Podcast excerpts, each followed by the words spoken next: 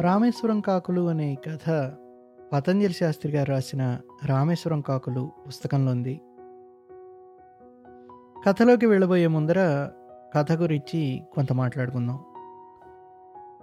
ఎస్ఐగా పనిచేసే రెడ్డికి ముందు రోజు రాత్రి రైడ్లో పట్టుబడిన పాతికేళ్ళ పద్మావతికి మధ్యలో జరిగిన కథ రామేశ్వరం కాకులు.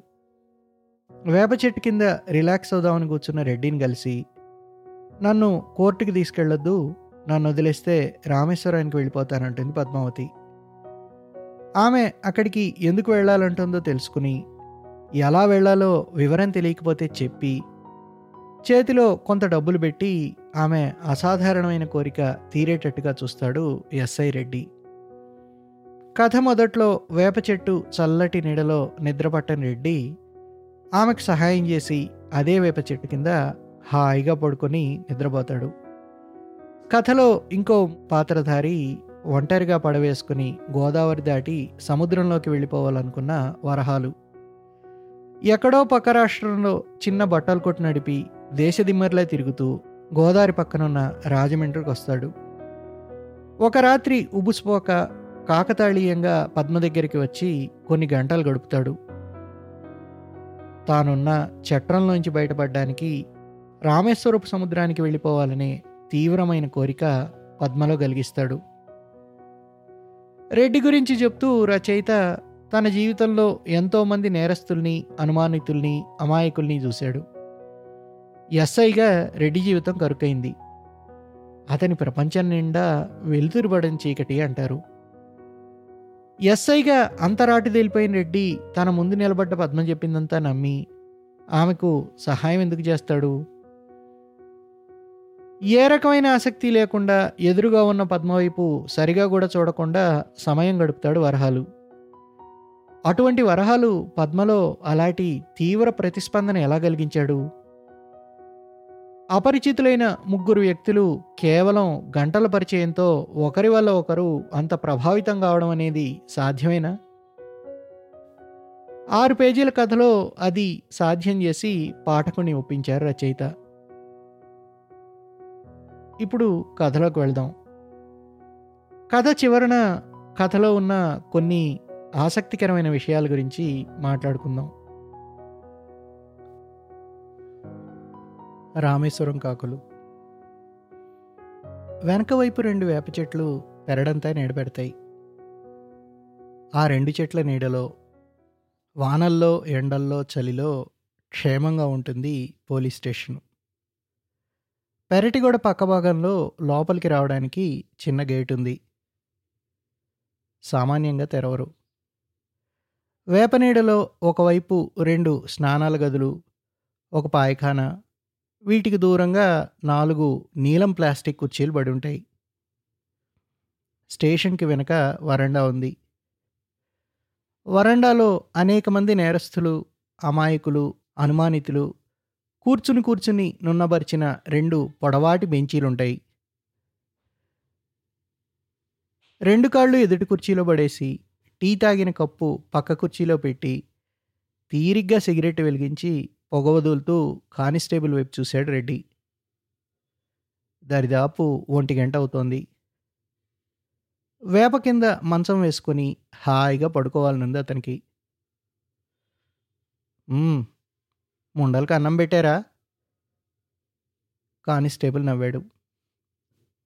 తిన్నారు సార్. బేబీ వచ్చి డబ్బులు ఇచ్చింది ఎలాగైనా వాళ్ళని బాగానే చూసుకుంటారా మీరు? ఎస్ఐ గారి మాటలకి మళ్ళీ నవ్వాడు పీసీ. ఎంతమంది ఇళ్ళు? నలుగురు సార్. ముగ్గురు పాతోళ్ళే. నాలుగోది ఏడది కాదు సార్. అవునులే. ఏళ్ళకి మనలాగే ట్రాన్స్ఫర్లు ఉంటాయి కదా. మళ్ళీ నవ్వాడు పీసీ. దాంది గుంటూరు యాసండి. అదేదో పల్లెటూరు సార్. మూడు నెలలైందంట దీని కాడికొచ్చి. Inter చదివిందంట sir. ఈ ఉద్యోగాలు చేసేవాళ్ళే సెల్ ఫోన్లు అడ్డు పెట్టుకొని బిజినెస్ చేస్తున్నారు. నేను వైజాగ్లో మెడిసిన్ చదివే అమ్మాయిలను పట్టుకున్నాను. అంటే డబ్బు కోసం కాదనుకో. ఈ డ్రగ్స్ ఉంటాయి కదా. వాటికి అలవాటు పడి. కాసేపు ఆగి పీసీ వెళ్ళిపోయాడు. రెడ్డి భోజనం చేసి వచ్చాడేమో చల్లటి వేపగాలికి కునుకు ఉంది. తల వెనక్కి వాల్చి కళ్ళు మూసుకున్నాడు కానీ ఎందుకో నిద్ర రాలేదు. మరో పది నిమిషాల్లో పీసీ వచ్చి దగ్గి నించున్నాడు. కళ్ళు తెరిచి చూశాడు రెడ్డి. తినేస్తుందండి కాళ్ళట్టేసుకుంటుంది మీతో మాట్లాడాలట సార్. కాళ్ళు వదలట్లేదు సార్. ఒక్క క్షణం పాటు రెడ్డికి ఏమీ అర్థం కాలేదు. గుంటూరుదండి సార్. మీతో మాట్లాడాలంటే సార్. ఎస్ఐ రెడ్డి ప్లాస్టిక్ కుర్చీ ఎత్తి విసిరేస్తాడనుకున్నాడు పీసీ. ఎవత్తిరా అది రాజకీయాలు కానీ మాట్లాడుతుందా? పద్మ సార్ దాని పేరు. సరే రమ్మను. తల ఊపి వెళ్ళిపోయాడు పీసీ రెండు నిమిషాల్లో ఆమె వచ్చింది. వరండాలోంచి మెట్లు దిగి రావడం అతను చూస్తూనే ఉన్నాడు. ఆమె అతన్ని అక్కడి నుంచే చూస్తూ నడిచొచ్చింది. నీ పేరేటి? పద్మ సార్. అసలు పేరు? పద్మావతి సార్. ఏ ఊరినిది సత్యన్పల్లి దగ్గర సార్. ఇక్కడికి వచ్చి ఎన్నాళ్ళయింది? మూడు నెలలైంది సార్. పర్సనల్గా మాట్లాడాలన్నావంట? తలూపింది ఆమె. రెడ్డి సిగరెట్ వెలిగించాడు. పద్మ అతని వైపే చూస్తుంది. జుట్టు బిగువుగా వెనక్కి లాగి జడ వేసుకుందామే రెండు కనుబొమ్మల మధ్య కొంచెం పైన దోసగింజ తిలకం.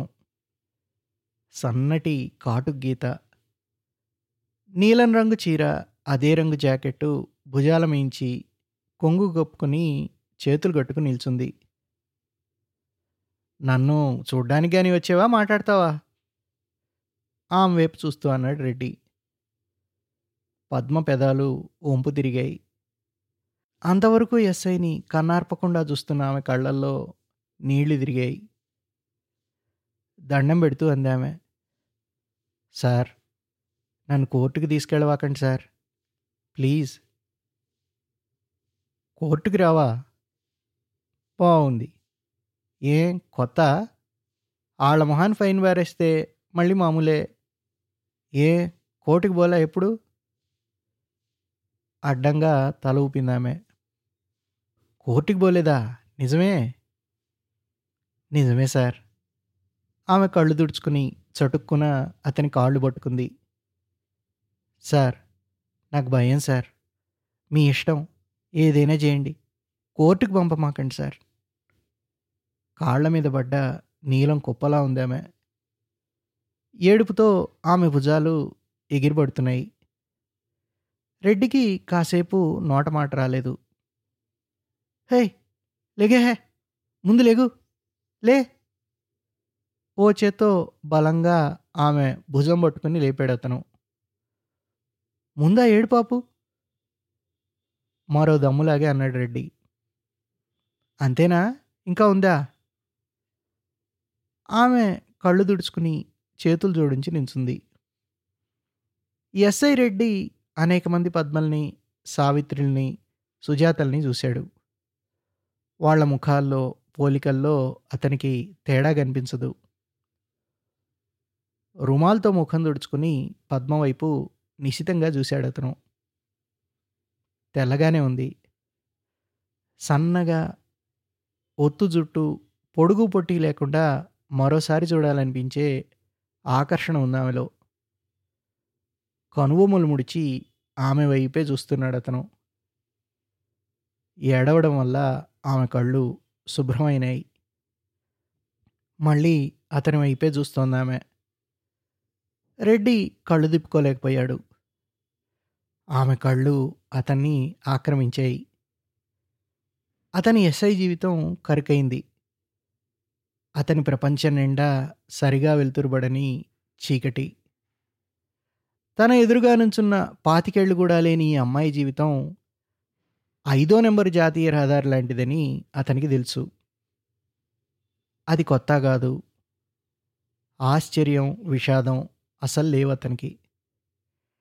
కానీ చూస్తున్న కొద్దీ ఆమె కళ్ళకి ఆమె శరీరానికి ఏవీ సంబంధం లేదనిపించింది అతనికి.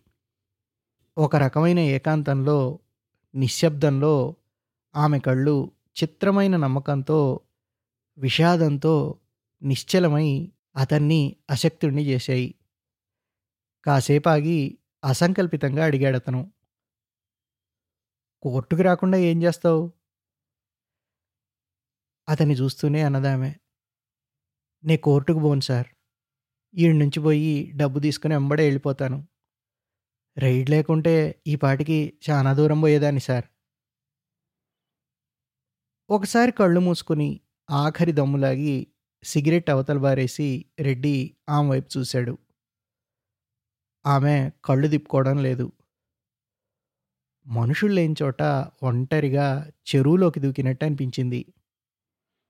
బయటపడేసరికి సునాయాసంగా ఆమె చూపులు అతని కాకి బట్టల్ని ఉల్లిపొరలా విడదీశాయి. ఆమె మాటల్ని ఎందుకు వింటున్నాడో అతనికి తెలియలేదు. అతని నోరు బిగిలేసరికి అతని కంఠంలోని తీవ్రత వేపగాల్లో కలిసిపోయింది. బేబీ కంపెనీ వదిలి పారిపోదాం అనుకున్నావా? అవును సార్. ఏ? నేను వెళ్ళిపోవాలి సార్. ఈ పని చేయను. సత్యనపల్లి వెళదామనే? అవును సార్. అక్కడ నాలుగు దినాలు ఉండి వెళ్ళిపోతా. హైదరాబాద్ వెళ్తావా? తల అడ్డంగా ఊపిందామే. నీకు అమ్మా నాన్న ఉన్నారా? అమ్ముంది సార్. నాన్న ఈ నడుంగలు పోయాడు సార్. అంది. ఏం చేసేవాడు? చిన్న స్కూల్లో టీచర్ సార్. టీచరా? పంచాయతీ స్కూలు. నేనంటే ప్రాణంగా ఉండేవాడు. బీఈడీ చేసి నేను టీచర్ అవ్వాలనేవాడు. అతనికి తెలియదా తెలవదని తల అడ్డంగా ఊపిందామే. అమ్మకి అనుమానం. వైజాగ్లో ఉద్యోగం అని చెప్పేదాన్ని. డబ్బులు పంపిస్తానే ఉన్నా. ఇంటికి పోయేదాన్ని కాదు. మరి ఇప్పుడు ఎందుకు అమ్మకి డబ్బులు ఇచ్చిపోతా ఎక్కడికి? ఆమె మాట్లాడలేదు. మళ్ళీ అడిగాడు అతను. అతని కళ్ళల్లోకి చూస్తూ మెల్లిగా స్పష్టంగా చెప్పింది ఆమె. రామేశ్వరం.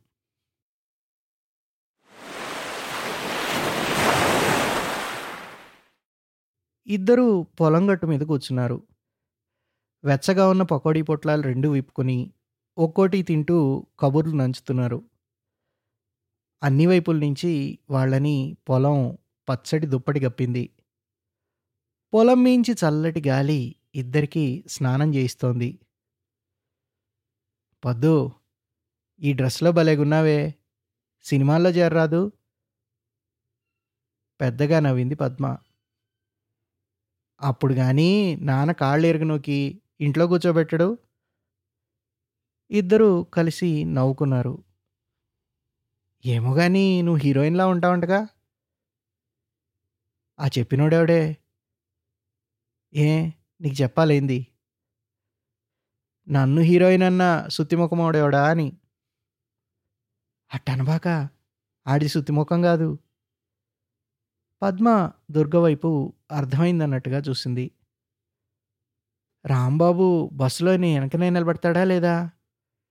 కాలేజీ దగ్గర దిగినాక నీ అంబడే కుక్క మాదిరి లోపల రావట్లా? నేను ప్రేమిస్తున్నాడంట.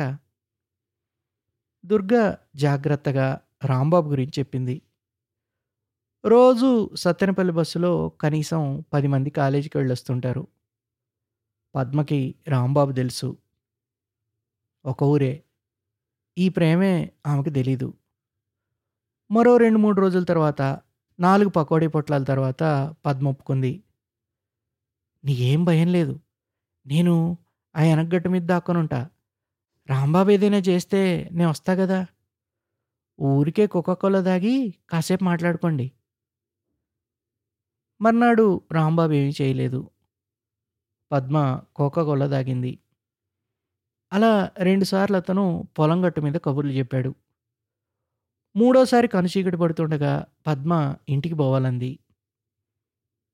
సర్లే ఈ బాటిల్ మిగిలిపోయింది. సగం నువ్వు దాగు సగం నేను. ఆమె సగం దాగింది ముందు. దుర్గా ఎప్పుడో వెళ్ళిపోయింది. తరువాత ఎప్పుడో చిమ్మ చీకట్లో మెలకు వచ్చింది పద్మకి. పూర్తిగా స్పృహలోకి రాగానే ఏమైందో అర్థమైంది ఆమెకి. మర్నాడు కాలేజీకి వెళ్ళిన పద్మ మళ్ళీ రాలేదు.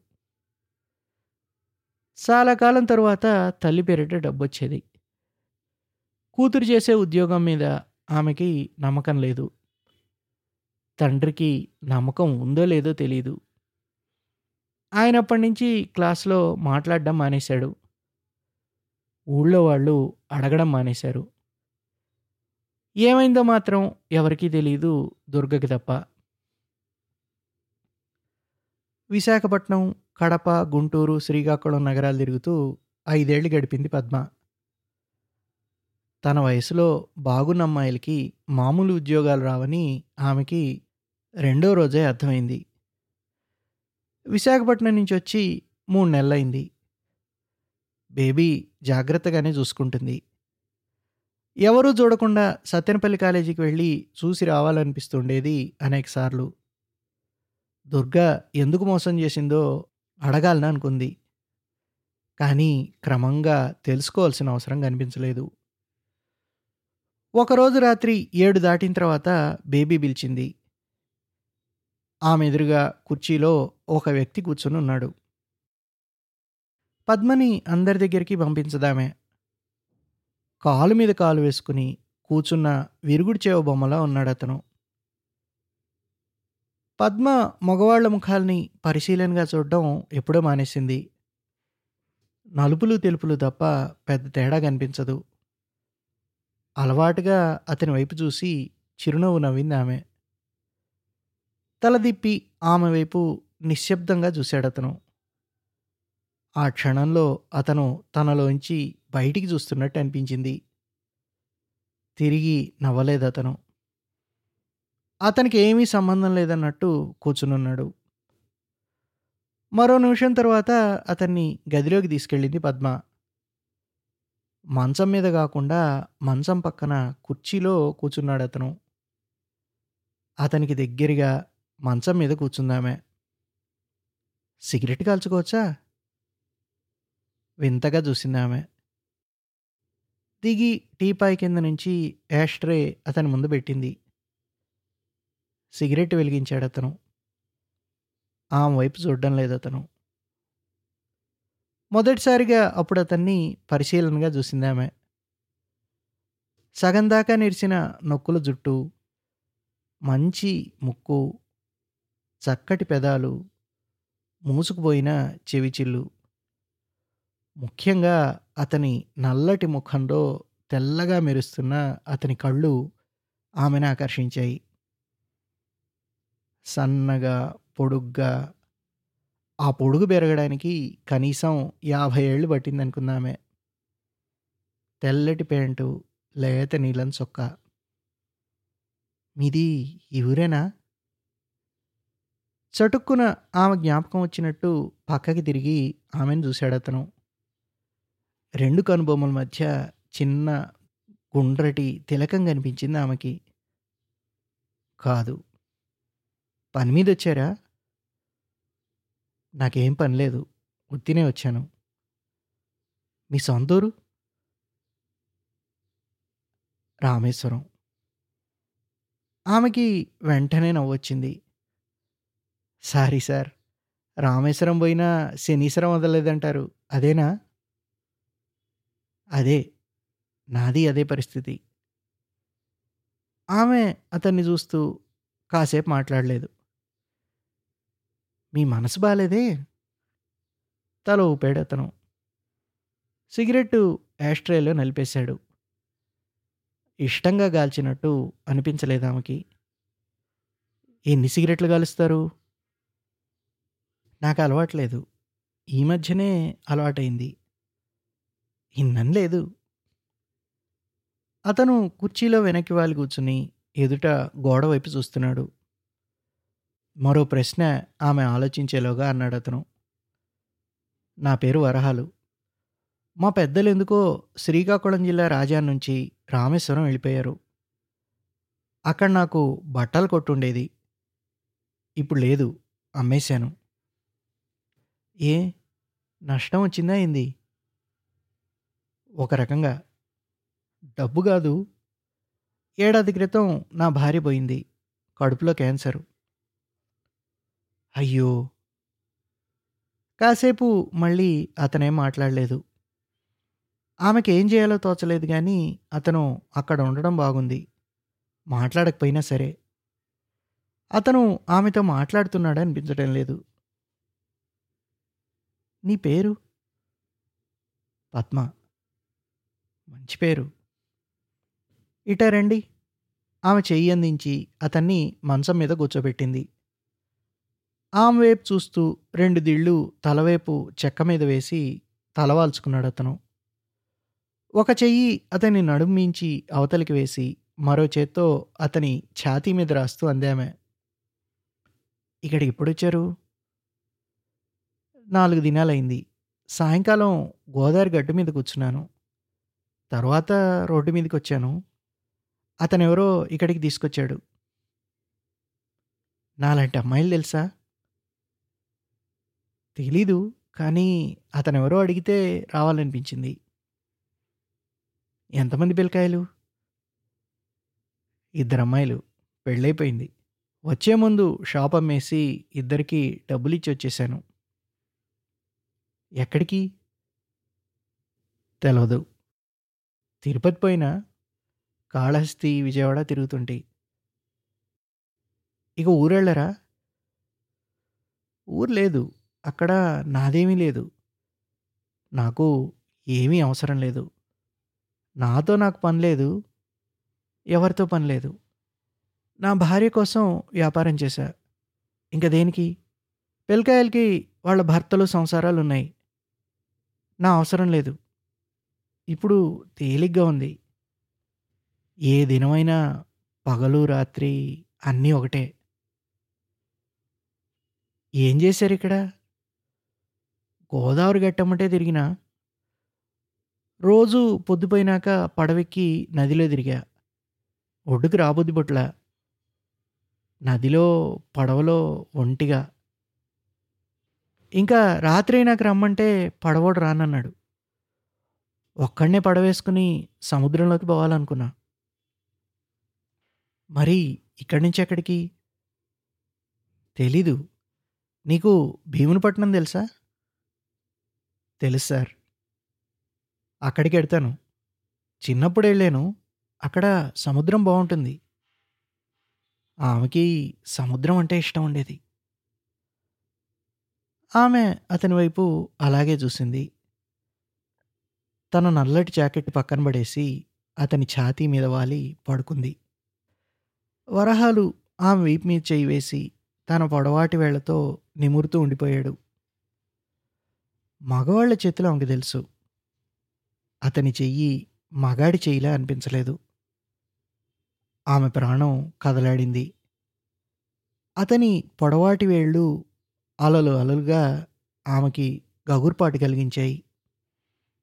ఆ స్పర్శలో ఆమె నెదైపోయింది.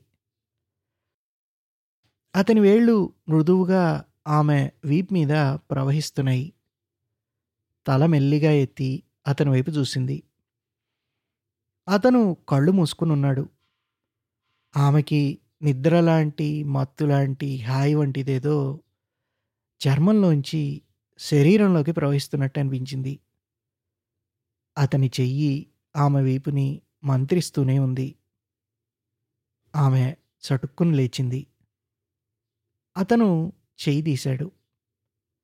పక్కనే పడేసిన జాకెట్ వేసుకుని అతని భుజం వంపులో తలబెట్టుకుంది అతని చెయ్యి ఆమె వీపు మీద మృదువుగా సంచరిస్తుంటే అది అతని మాటల కొనసాగింపులా అనిపించింది ఆమెకి. తల కొంచెం పైకి జరిపి మెల్లగా అడిగింది ఆమె. రామేశ్వరం బాగుంటుందా కళ్ళు మూసుకునే అన్నాడు అతను. సముద్రం ఒడ్డున కూర్చోవాలి. అది చివరన్నమాట. అది నీ చివరి చిరునామా. చాలామంది వస్తారు. పెద్దలందరికీ అక్కడ పిండాలు పెడతారు. అందరి ఆత్మలు అక్కడికి వచ్చి వెళ్తాయి. మీరు చూసారా? అవి కనబడవు. ఉంటాయి. ఉన్నాయని అనుకుంటాం. అనిపిస్తుంది. అనిపించడమే ముఖ్యం. నన్ను మీ ఊరు తీసుకెళ్తారా? నేను వెళ్ళను. నాకు ఊరు లేదు. కాసేపాగే అన్నాడు. నువ్వెళ్ళు ఆమె అలాగే ఉండిపోయింది. సముద్రపు గాలి సోకింది ఆమెకి. వీపు మీద పొడవాటి వెచ్చటి అలలేవో కదులుతున్నాయి. చెవుల్లో దూరం నుంచి అలలు విరిగిపడ్డం వినిపించింది. కాసేపు అలాగే సముద్రపు గాలిలో ఉండి మళ్ళీ అంది భీమ్డీలో ఉండరా సార్? ఉంటాను. ఎన్నాళ్ళు? రెండు రోజుల కంటే ఉండను. చిన్నతనంలో వెళ్ళాను. ఒక్కసారి గుర్తు చేసుకుంటా. అక్క నేను తమ్ముడు అమ్మ నాన్న. ఆమె కాసేపు మాట్లాడలేదు. తర్వాత అతను సమాధానం చెప్పలేదు. తల ఎత్తి అతని వైపు చూసింది ఆమె అప్పుడే వరహాలు కళ్ళు తెరిచాడు. తదేకంగా ఆమె వైపే చూస్తుండగా అతని పెదాల చివరి నుంచి అతి చిన్న నవ్వు కదిలింది.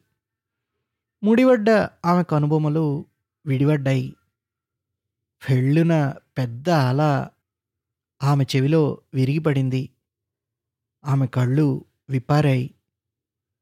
అతని కళ్ళల్లోకి మంత్రించినట్టు చూస్తుండిపోయింది ఆమె.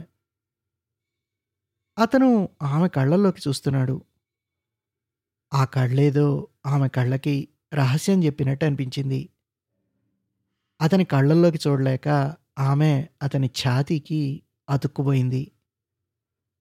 అతని చేతివేళ్ళాలలు ఆమెని మృదువుగా చిక్కటి నీలిమలోకి తీసుకెళ్తున్నాయి. అతను ఎప్పుడు లేచి వెళ్ళిపోయాడో ఆమెకు తెలియలేదు. తలవాల్చిన దిండు తడిసిపోయింది. ఒక శూన్యంలో మేలుకుందామే. పెద్ద చక్రం నుంచి విడివడి శూన్యంలోకి జారిపడినట్టు అనిపించింది. బయటికి రాగానే బేబీ అంది. ఆయన గారు రేపు ఇదే టయానికి వస్తా అన్నాడు. నువ్వే కావాలంట. వరహాలు మర్నాడు రాలేదు మర్నాడు ఆ తర్వాత కూడా రాలేదు. పద్మకి తన ప్రపంచం మనుషులు తన శరీరం కొత్తగా కనిపిస్తున్నాయి. తన శరీరం ఎలాగూ తంది కాదు.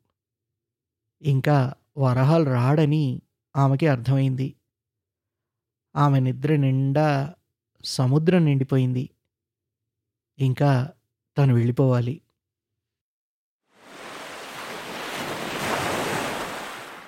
మంత్రించినట్టు ఉండిపోయాడు రెడ్డి. ఆమె మళ్ళీ వంగి అతని కాళ్ళు పట్టుకుంది.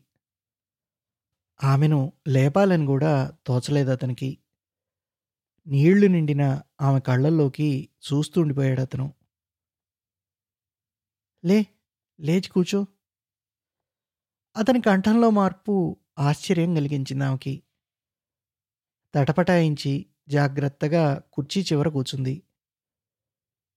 రామేశ్వరంలో ఎన్నాళ్ళుంటావు? అడిగాడని కూడా అతనికి తెలిసినట్లేదు. ఆమె వెంటనే జవాబు చెప్పలేదు.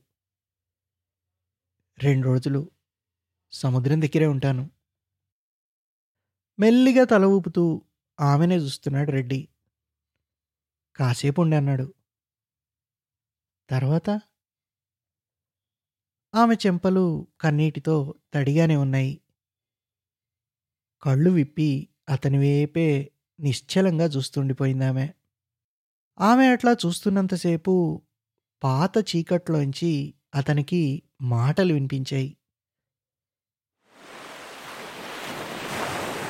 తలకి చేతికి రక్తం మరకలు కనిపిస్తున్న కట్లతో అక్క మంచం మించి మెల్లిగా లేచి మంచం కింది నుంచి ఇత్తడి చెంబు తీసుకుంది. తమ్ముడు ఇక నా వల్ల కాదు. చదువుకో. అమ్మని నాన్నని జాగ్రత్తగా చూసుకో. ఏంటక్క అది?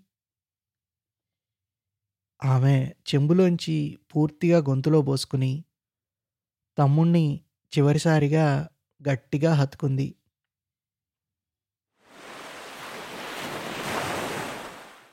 ఆ జ్ఞాపకం నుంచి బయటపడి రామేశ్వరం ఎలా వెళ్ళాలో తెలుసా?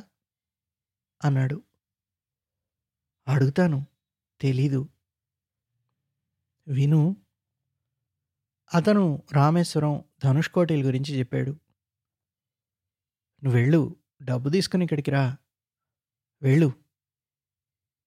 ఆమె గాలిలా వెళ్ళిపోయింది. సార్ అది ఎక్కడికో పోతాం సార్. రామేశ్వరం సార్. మరో సిగరెట్ వెలిగించి కళ్ళు మూసుకున్నాడు రెడ్డి. పద్మ వెనక్కి రావడానికి గంట పట్టింది. డబ్బులున్నాయా?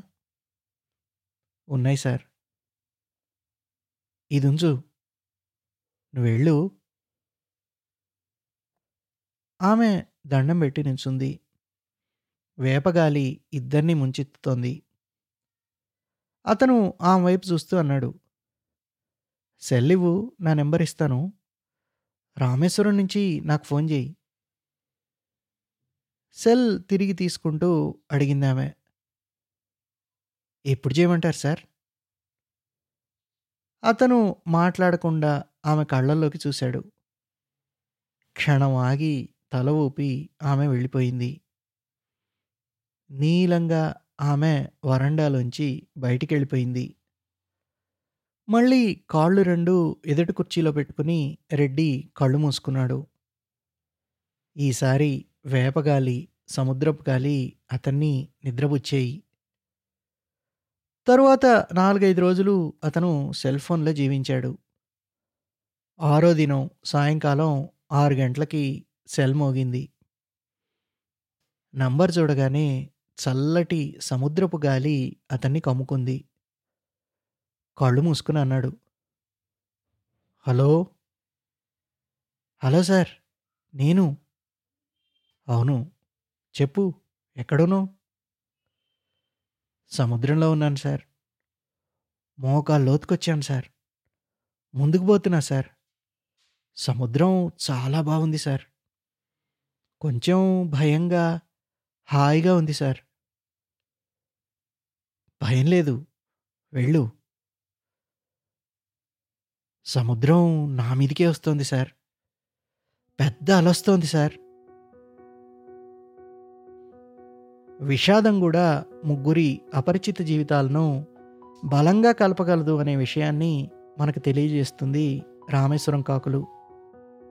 కథలో ముందుగా చెప్పుకున్నట్టు కరుకైన జీవితం గడిపిన రెడ్డి పద్మ చెప్పినవన్నీ ఎలా నమ్మాడు?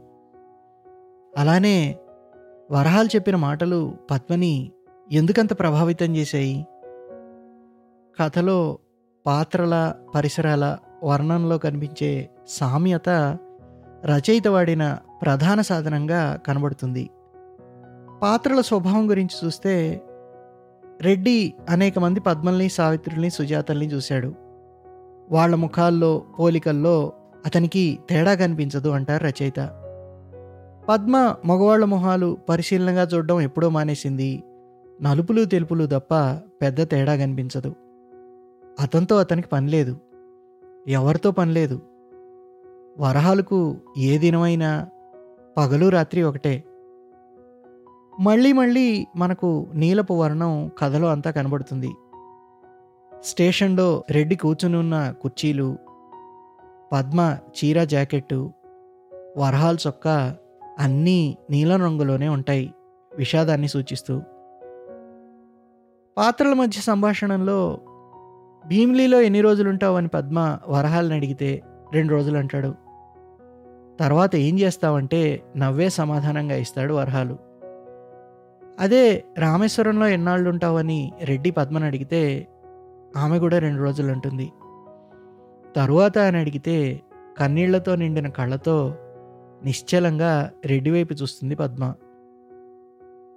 ఇది కాకుండా మాటల కంటే బలమైనవి చూపులు అని కథలో చెప్తారు రచయిత. మళ్ళీ అతని వైపే చూస్తోంది ఆమె. రెడ్డి కళ్ళు తిప్పుకోలేకపోయాడు. ఆమె కళ్ళు అతన్ని ఆక్రమించాయి. కానీ చూస్తున్న కొద్దీ ఆమె కళ్ళకి ఆమె శరీరానికి ఏమీ సంబంధం లేదనిపించింది అతనికి. ఆమె కళ్ళు తిప్పుకోవడం లేదు. అలానే కథ మొదట్లో పద్మ కలిసినప్పుడు రెడ్డి కనుబొమ్మలు ముడిస్తే రామేశ్వరం వెళ్ళాలనే నిర్ణయం తీసుకున్న పద్మ కనుబొమ్మలు విడివడ్డం జరుగుతుంది కథ చివర్లో. కథలో వచ్చే మూడు ఫ్లాష్ బ్యాక్లు వారి వారి జీవితాల్లో ఏర్పడిన వెలితిని గురించి మనకు తెలియజేస్తాయి. ఒకటప్పుడు మనకేమాత్రం తెలియని వ్యక్తి సమక్షంలో మనసులో ఎప్పుడో మూసుకుపోయిన కిటికీలు తెరుచుకునే అనుభవం గురించి వ్యక్తుల మధ్యలో అంతర్లీనంగా ఏర్పడే ఇంటర్ కనెక్టివిటీ గురించి రాసిన ఒక ప్రత్యేకమైన కథ రామేశ్వరం కాకులు. ఆసక్తికరమైన విషయం ఏమిటంటే రామేశ్వరం కాకుల గురించి ప్రస్తావన మనకెక్కడా కథలో కనబడదు. పేర్లో తప్ప. వరహాలు పద్మల జీవితాలు ఎలా ముగిశాయనే అనే దానికి సద్గతిని పొందడానికి ఉబలాటపడే జీవులే రామేశ్వరం కాకులు అన్నది సమాధానంగా తోస్తుంది. పదమూడు ఫిబ్రవరి ఆదివారం రెండు వేల ఇరవై రెండు సాయంత్రం ఏడున్నర గంటల దాకా నూట యాభై రూపాయల ఈ పుస్తకాన్ని పోస్టేజ్తో కలిపి నూట ఇరవై రూపాయలకి ఛాయామోహన్ గారు అందిస్తున్నారు. పుస్తకం కొనదలుచుకున్నవారు nine eight four eight zero two double three eight four ద్వారా మోహన్ గారిని సంప్రదించవచ్చు.